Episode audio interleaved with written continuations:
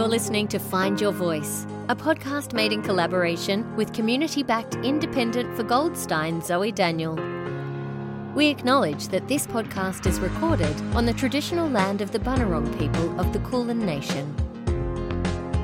Well, hello everyone, and welcome to the second episode of our new podcast, Find Your Voice. And my guest today is a community leader who is also one of the founding members of Voices of Goldstein. Simon Gipson spent 18 years as the principal of St Michael's Grammar School in St Kilda. He's on the board of Skyline Education Foundation and is also the chair of council of Trinity Grammar, someone who has a lot to say about education, and we will get on to that, something that's close to my heart, having a father who was a school teacher and a principal for many, many years. Simon, thank you so much for joining us. Oh, it's an absolute pleasure, Zoe. It's, it's great to be with you. Look, I wanted to talk to you because I think in this podcast, we can talk to people who are perhaps in Parliament or at the front line of some of the big issues of our time. But I also want to use it as an opportunity to talk to people in Goldstein about the issues that concern them, what's important. And in your case, I thought it would be great to talk to you about why you got involved in Voices and just why the movement resonates with you. Can you just tell me the story of how you got caught up in this thing that we're now both involved in? I, wonder if, Zoe, I could just sort of take it back a step as well, because I, I've been fascinated, particularly recently, about the growth of independents around the country and this movement, particularly in a number of inner city electorates, for people's in a position of real dis- dissatisfaction with the political process, how they're being represented, or not represented,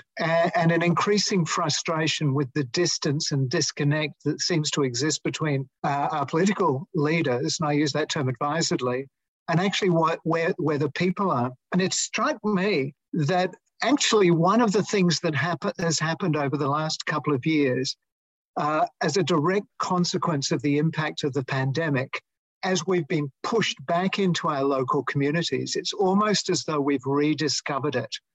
And all of a sudden, we've had this opportunity and time to reflect more on what's important to us, particularly in the face of this really confronting period in all of our lives that we've never experienced before, where our freedoms have been ripped away from us. We've been forced back into our communities. We've, we've stopped uh, or we've been limited in our opportunities to travel, even to work. And it's we've rediscovered our communities. And I know one of the most exciting things I think that happened, particularly in that first lockdown that we had, was all of a sudden all these WhatsApp groups that started up and uh, you know Facebook Messenger groups based around neighborhoods and communities. And it's like we've rediscovered that. And in so, dis- in so doing, we've rediscovered our voice about what is important to us. And there's all of a sudden this sense that actually what we've discovered is important to us, what we value, what we think is important, what we think matters, is actually removed from what all those people in government actually believe we think is important.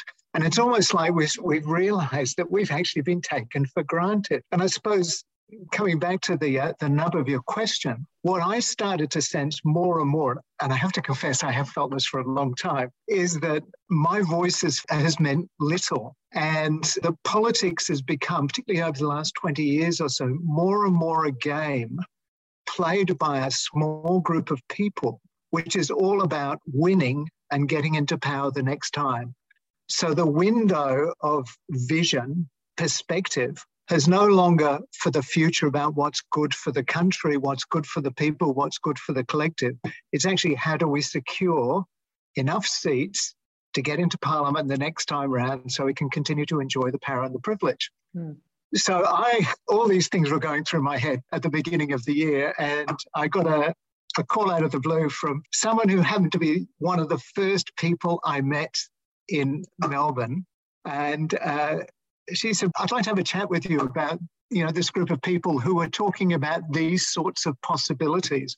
Would you be interested in being part of it?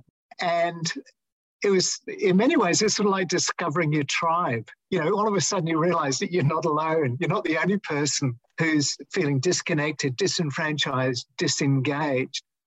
And there's an opportunity to have a voice. Initially, with that group, And then discovering that there were all these people from a variety of different walks of life who were feeling the same, that their voices weren't being heard, that the issues that were important to them were being neglected. And, in particular, I mean, the ones that we talk so much about, the issues of the lack of action around climate change, you know, the increasing, uh, almost um, arrogant disregard of accountability, of integrity in politics, a denial of authenticity and honesty.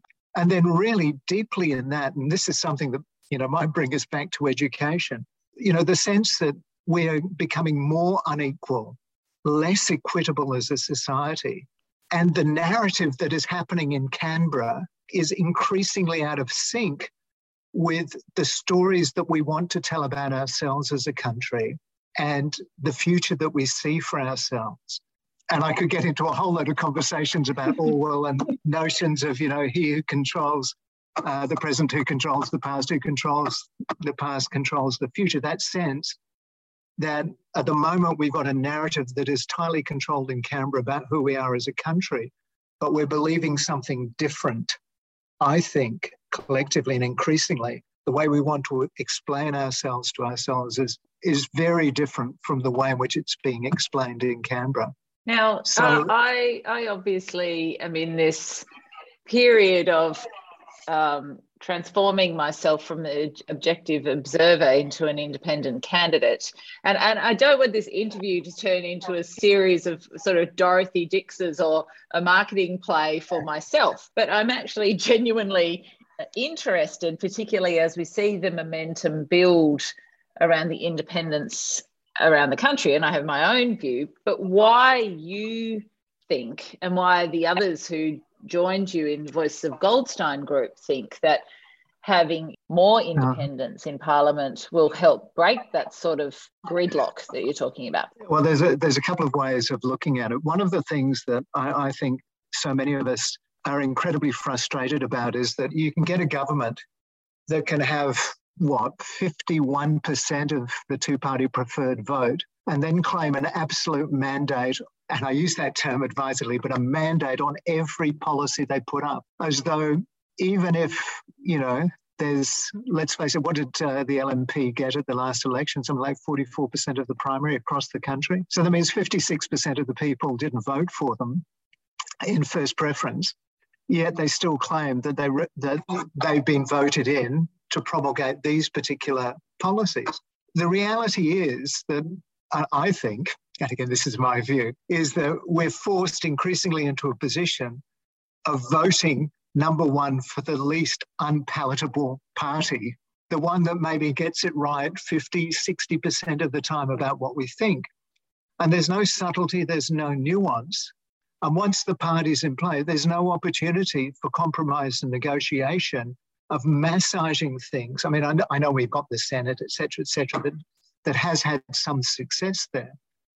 But there's no opportunity to shift or change. And so for me, it's actually having a representative in Parliament who actually is coming back to refer to the electorate, to the views of the people and representing them and seeking to argue the case for that particular group of people, genuinely acting as a representative which I think is what they're called mm. um, in Parliament, rather than actually pushing back down a particular doctrinaire orthodoxy that comes from a party position that we see increasingly um, driven by vested interests of a small group of people rather than actually genuinely reflecting the majority view of the population. And I could, you know, if you want specific examples, one only has to think of the marriage equality debate and how that played out.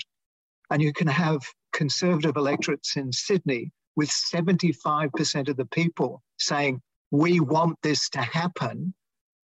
And the representatives saying, no, no, it's, you know, we're not going to let that happen. So I think for me, that's why I think independents are really important. And, and if you reflect on, I mean, Gillard's uh, hung parliament, there was more legislation promulgated during her time than subsequent parliaments. And that was driven, you know, you had the independents in the centre working, that they had to work to negotiate legislation through. They couldn't just try and drive it through. Or alternatively, as we have now, not promulgate any legislation at all. Now, as a school principal for 20 years, obviously you would have had to deal with a, a very broad spectrum of humans. And I'm curious then, because you obviously have learned to read people quite well, what your read is uh, about not only the mood of the electorate, but about whether this is a party political issue or sort of a sense of a deeper problem about stalled two party politics, if you like? Well, you know, it's, it's an interesting question, Zoe, because um, there are very, very few binary choices left in our lives, really, you know, that's black and white. Uh, our life is driven by multiple choices. We can personalize our playlists on Spotify you know we can we can get our um, even our advertising is delivered delivered to us in a personal way we have lots of choice and control within the algorithms that are set by social media of course and we have this binary choice in politics that we recognize is disconnected from who we are and what we think is important and increasingly we also see uh, a particular culture in parliament that seems out of kilter and out of step with where we are as a society now too and I can only reflect on on the last few days of Parliament with you know some of the language you know where you you got the leader of the opposition calling a senior uh, minister in the government a buffhead and and that seemed to be part of the argy bargy of politics.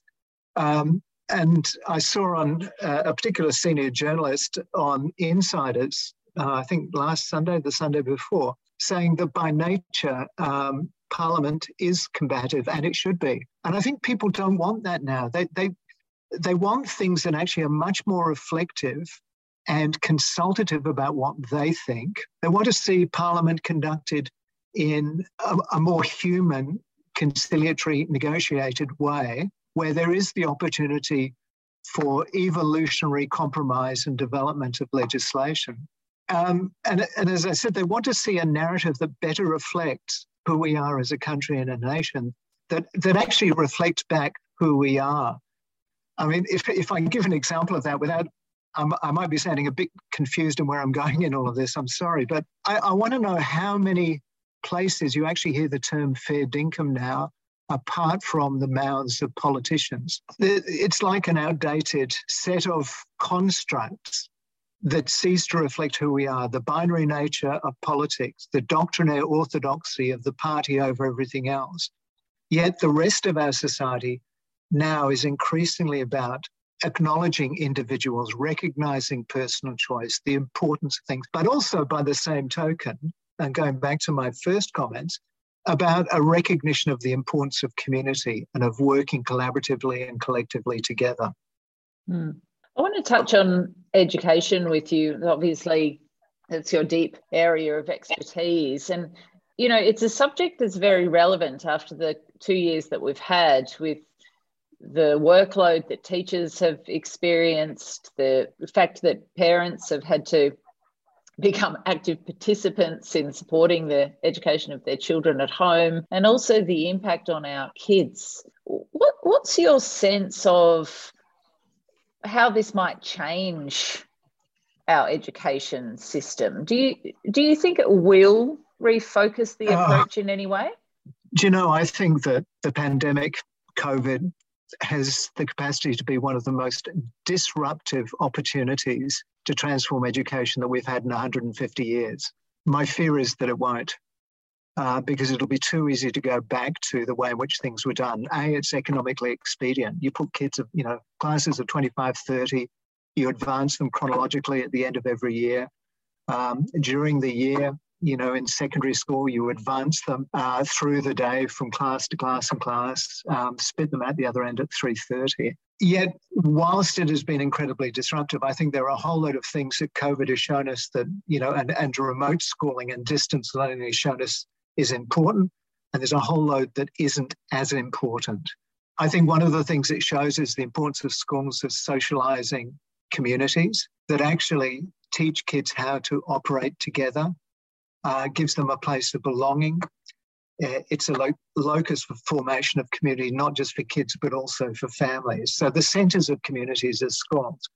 And I think we've realized how valuable and important that is. And schools that have done remote and distance learning particularly effectively have been the ones who've acknowledged that that the school is about connecting kids and then learning comes second rather than seeking to replicate online what, what's happened in schools you know for 150 years. The second thing that comes out of that there's a whole load that we teach actually is not really as important. I think the fundamentals of literacy and numeracy particularly in the early years is extraordinarily important. But a lot of the other stuff is less important.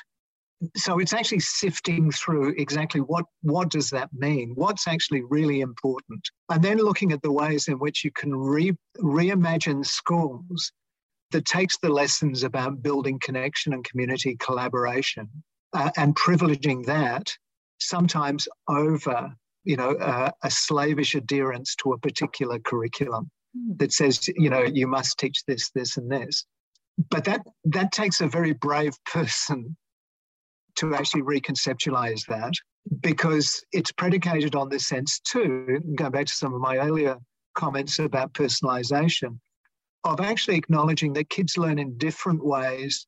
Uh, they hit different learning milestones at different times. They have different interests. They have different strengths talents and abilities. And it's how you actually start to really cater them to them to engage kids in that whole process. And um, it, it's interesting the conversations I've had, you know, that that sometimes those kids who are uh, neurodiverse, who have real challenges and problems in normal school, have just excelled as a consequence of all of this because they've been given the opportunity to engage in quite a different way without the distractions of the classroom environment. And there are others who have really struggled because they go to school for the social engagement. And, you know, that's where they get their energy from and that's how they engage in learning. They need people around them to be successful. But to genuinely tackle that, as I say, requires courage, it requires vision, it requires governments to actually really rethink how schools could be, and probably more broadly to think how education could be. But let's face it, we're not prepared to even tackle you know, the, the, the fact that we've got eight jurisdictions covering education in this country, often in competition with each other, we're still wedded to a particular organisational model of schools that dates back to the Education Act of 1862, with primary and secondary, the expectation that kids, you know, over a few short weeks and warm nights in summer at the end of year six, suddenly become different forms of learners mm. in February of the following year when they enter the gates of high school. And then something happens to them apparently at the end of year 12, which sees a similar transformation in how they might learn. There's a huge amount of work that could be done, all based on this disruptive opportunity that the pandemic has provided uh, and the learnings that our teachers have had and schools have had institutionally around it. But when it comes to teachers, I, I can tell you they're absolutely burnt out at the end of this period. Oh, I can imagine. Um, absolutely exhausted with the constant in and out, in school, out of school, remote learning, etc., etc. And there will be, I, I imagine, and I'm hearing a lot of it, a lot of people exiting the teaching profession. And already you're seeing states advertising aggressively, certainly in Victoria, for teachers, New South Wales, WA, because they've got vast shortages. There's quite a lot to unpack in what you've said, and I, I do want to touch on the the value of teachers, particularly the value of female teachers, which is something that we touched on with Sam Mostyn last last week when we were talking about the revaluation of women's work. But before I do, I just want to go to the potential of that disruption to um, rebalance some inequality in education. It seems to me that the pandemic, you know, it opened a whole lot of opportunities in regard to healthcare, for example, you know, mm-hmm. giving people in rural and regional areas access to um, talk to specialists in, in the cities, you know, as a very simple example in the med- medical front. Could the pandemic and the disruption that's caused support some increased equality in the education system for kids as well? In terms of equality of access. Hmm. Yeah, absolutely. If Uh, let, let me tell you a couple of, if I may, a couple of anecdotes, because after I finished at St. Michael's, I worked for two years running a national nonprofit called the Song Room, which was focused very much on building the capacity of primary teachers in schools located in high needs communities uh, around arts learning, because that's one of the areas that's most neglected and a lot of teachers feel uh, really lack confidence in. But it's one of the best ways to engage kids who uh, come to school without, you know, the middle class, an understanding of the middle class discourse of school and schooling. So they're disconnected. You want to engage them in school. And the best way to do that is through the arts.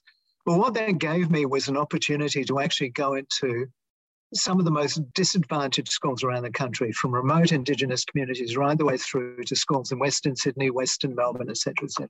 And what became very, very clear was that we, we could roll out one of the best online learning platforms that you could possibly poke a stick at, but you're not going to address the issues of inequality and inequity in education by simply doing that.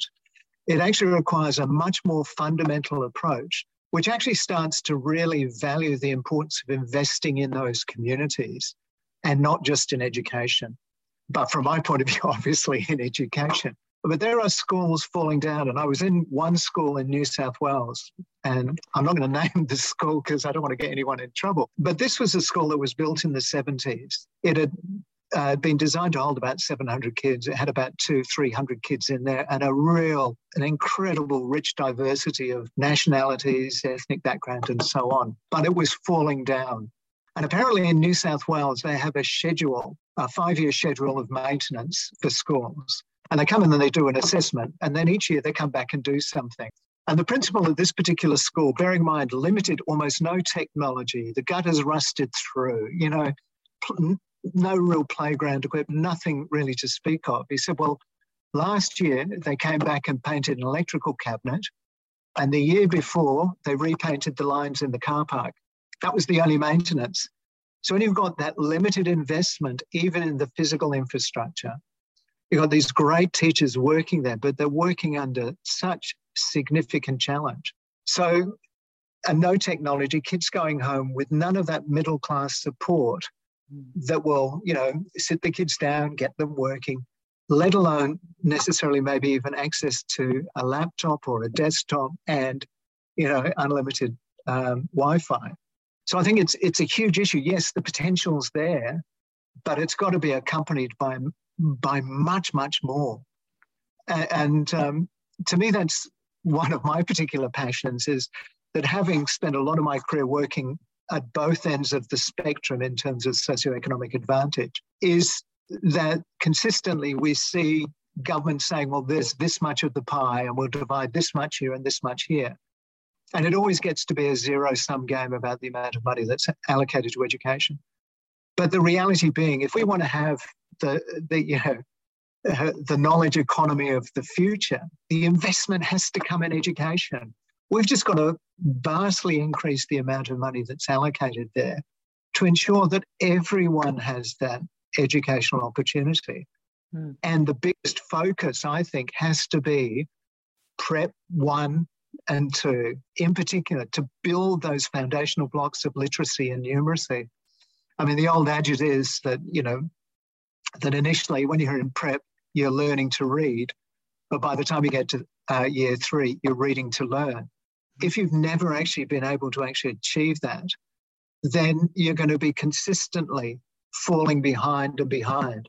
And the research at ACER is unequivocal. I mean, by the time you get to year six, you can have kids in the one class, and there can be up to five years difference between the kid at the top and the kid uh, if, at the bottom, if you like, in terms of um, learning attainment. And a lot of that's sitting around those opportunities that stem back to prep one to yeah. and then given what you've said then about the burnout level among hmm. teachers mm. and teachers you know perhaps considering leaving the profession and this is you know an interesting sign of the times given the pressure on various forms of workplace unable to get staff i i sort of think oh well it's a bit of a pessimistic outlook. Although, is that a way of forcing that revaluation a bit of teaching. Not to say governments will do it, but it's also an opportunity because there's so much goodwill behind teachers after what's happened over the last couple of years that perhaps rather than to resist improving wages and conditions for teachers, for example, to actually step into that and say, okay, well, what's actually the value of education and the teaching profession to the future of our nation? Yeah. Well, I think it gets back to one of the things that I was talking around earlier, Zoe. It's it's not only about wages and conditions, and I, I, will come back to that if I have time, because I'm mindful I'm talking a lot. Um, but it's also going back to what I was saying about what actually is important and what matters in schools and schooling. What do we actually want kids to be able to know and do? And I think if you speak to a lot of people and ask them to reflect back on their schools and what you know what school meant to them, they remember teachers. They don't always remember, you know, what they learned in maths in year nine, or you or know what, what they didn't novel learn. they or what novel they, they, you know they were they were encouraged to uh, read in year 11 and probably didn't but um, and you know I, I hesitate to say this but i'm sure that if there are audits done in particular schools there will often be i'm not saying that it always will be but there will often be material that is taught and retaught. And i you know I, always remember chatting with someone when I was interviewing a year five for year seven entry at St. Michael's, who I think had studied the Egyptians three years in a row. You know, so kids go through all of this and you actually ask, or really wonder, well, what is it that you actually learned and what was it of value and how could that actually be better or more, effective? you know, the skills are probably necessary and important, the research skills and so on. But how much would have been uh, how much time could have been saved and reinvested in things that mattered. I mean, the reality is that now that, that, that although we've shifted considerably in the last 20 years, there's still a sense that, you know, the, the teacher's the sage on the stage, I think as the old cliche goes. Um, because so much of what it is that we need to know and, and learn, we can access so quickly on the internet now. We don't actually have to have a whole load of knowledge stuffed in here. What we need are the skills to actually research, authenticate what it is that we see, synthesize and represent, and in so doing, hopefully also create new knowledge. But there's there still is less of a focus on that. If you think that you know the, the absolute pinnacle of secondary education continues to be a pen and paper exam, all designed still to provide a four-digit number coyly balanced over a decimal point that's known as the ATAR you know, that ranks you, literally ranks you from, you know, 99.99 right the way down um, in terms of how you're positioned against your cohort. All those years of study end up in that. And I know it's under change, it's under stress, but that still drives down what it is that we do. Mm. Um, so for me, it's actually that needs to be tackled to free up the time for teachers to do the stuff that matters, uh, reduces the expectations driven by a crowded curriculum. And as you know too, Zoe, I'm sure you've seen this, is that anytime there's a social issue or a social problem, somebody says school should deal with it in their curriculum. And it just gets slotted in. And you've got to try and find time for it. So I think that's part of the stresses. I think it's also teachers who suffer uh, extraordinary from demands by parents increasingly. And I think they're expected to work extraordinarily hard to meet all the different demands that are coming at them. So I think we need to reduce the demands. We need to think sensibly about what schools are and what they should be. And we need to address the issues of wages and conditions. It's a great conversation. It's actually a, a wonderful forum to have these nuanced conversations about the big issues of our time. Simon Gipson, who was the principal of St Michael's Grammar School uh, and also one of the founders of Voices of Goldstein. Lovely to talk to you. Thank you very much for your time on our podcast. Thank you very much indeed, Zoe. It's been great. You can learn more about Zoe, her policies, and how you can support this grassroots campaign at zoedaniel.com.au. And if you enjoyed this episode, leave a review and share with your family and friends. Every bit of support matters. This podcast is authorised by Zoe Daniel, Level 1 9 214 Bay Street, Brighton, Victoria.